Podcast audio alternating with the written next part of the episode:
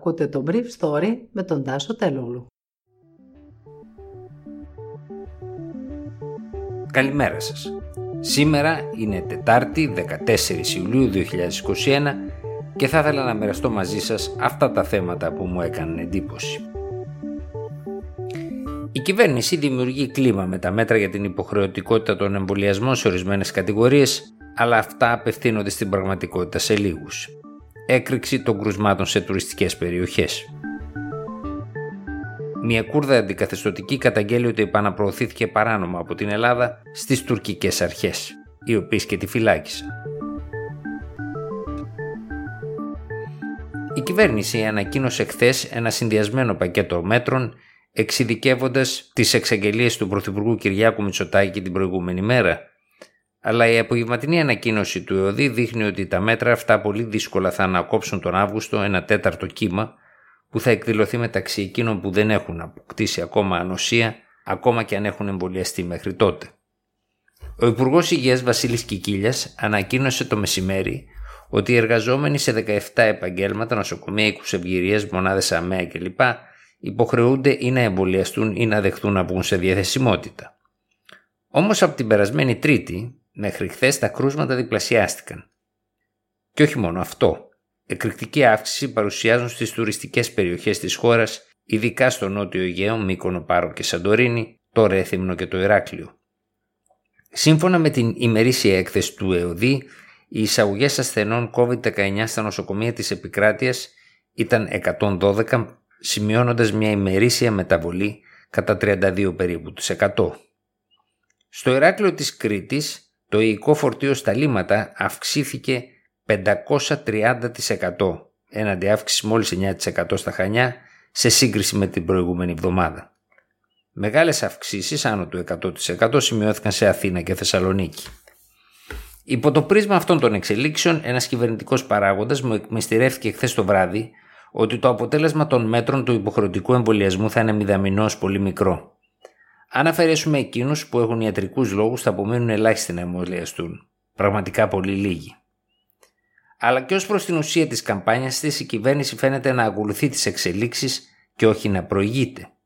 Και αυτό διότι η επιλογή αυτής της χρονικής στιγμής για την ανακοίνωση των μέτρων έχει σχέση με το φόβο επιβολής καραντίνας και όχι μόνο από μια χώρα που θα σκοτώσει τον Αύγουστο και όχι με την ουσία του υγειονομικού προβλήματος. Αυτό μοιάζει να είναι πλέον λιγότερο ζήτημα νοσηλειών όσο θέμα μακροχρόνιων συνεπειών της νόσησης από τις μεταλλάξεις.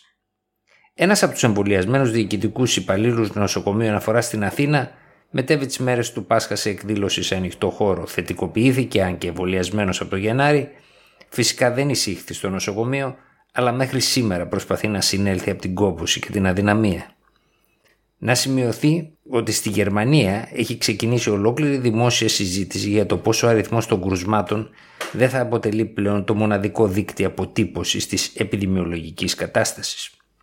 Το Ινστιτούτο Ρόμπερτ Κοχ σε έγγραφό του που δημοσιοποιήθηκε χθες αλλά είχε συνταχθεί για εσωτερική χρήση θεωρεί ότι εκτός από τον αριθμό των κρουσμάτων θα πρέπει να συμπεριλαμβάνεται και στα κριτήρια με βάση τα οποία λαμβάνονται οι αποφάσεις ο αριθμός των εισαγωγών, κάτι που στην Ελλάδα ούτως ή άλλως γίνεται.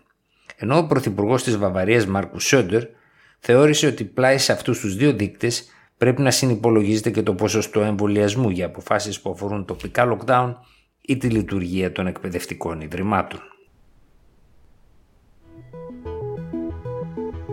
Η κουρδική καταγωγή συγγραφέας Μέραλ Σίμψεκ καταγγέλει ότι βασανίστηκε από την ελληνική συνοριακή αστυνομία όταν προσπάθησε να μπει παράνομα από την Τουρκία στην Ελλάδα στις 29 Ιουνίου.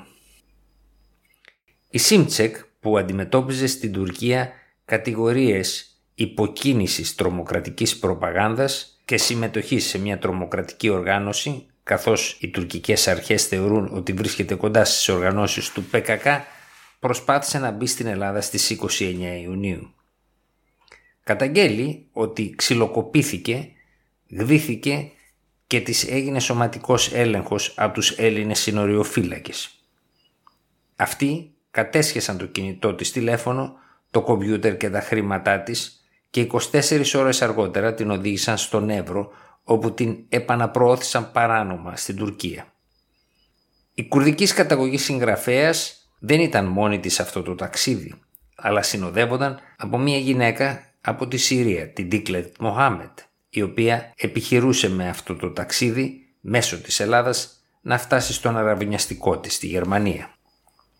Η Σίμτσεκ, που είναι μέλος του κλαμπ των συγγραφέων Πεν στην Τουρκία, σημείωσε ότι Ελληνίδες της συνοριακής αστυνομίας την έγδισαν εκείνη και την Ντίκλε στη μέση του δρόμου μπροστά σε όλους τους υπόλοιπους συναδέλφους τους. Έψαξαν ακόμα και στη γεννητικά της όργανα. Τους είπα μην το κάνετε αυτό, πρόκειται για παραβίαση των δικαιωμάτων μας, θα σας κάνουμε αγωγή στα ευρωπαϊκά δικαστήρια. Η απάντηση ήταν ότι άρχισαν να με χτυπούν με τον υποκόπανο του όπλου. Αμέσως μετά, η Σίμτσεκ και η Ντίκλε οδηγήθηκαν κοντά στον συνοριακό σταθμό των Κήπων, όπου επαναπροωθήθηκαν στους Τούρκους στρατιώτες.